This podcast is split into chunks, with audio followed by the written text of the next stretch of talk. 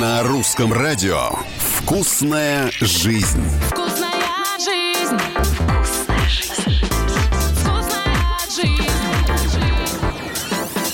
Привет, с вами Галя Корнева, и сегодня мы поговорим о вкусной жизни.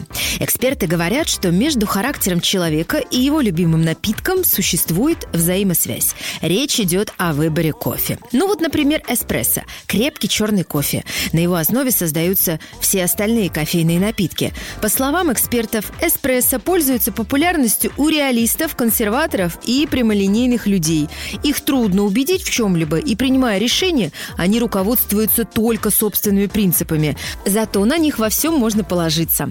Ну а кто-то любит латте – слоистый кофейный коктейль, состоящий из эспрессо, молока и небольшого количества молочной пены. Латте, по словам исследователей, предпочитают люди, которые любят публичность. У них хорошее чувство юмора, и чаще всего они являются душой компании и пользуются большой популярностью у противоположного пола. «Вкусная жизнь».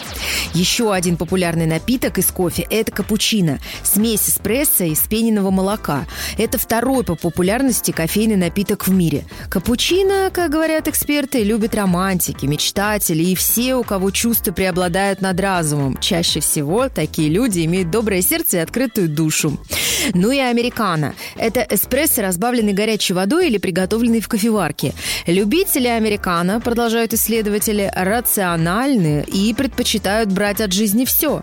Они все всегда успевают, ищут кратчайший путь к достижению цели и, как правило, успешны. Ну, конечно, вариаций на тему кофейных напитков гораздо больше, да и судить по человеку только потому, а какой кофе он пьет, не совсем верно. Но согласитесь, что наблюдение интересное и достойно нашего с вами внимания.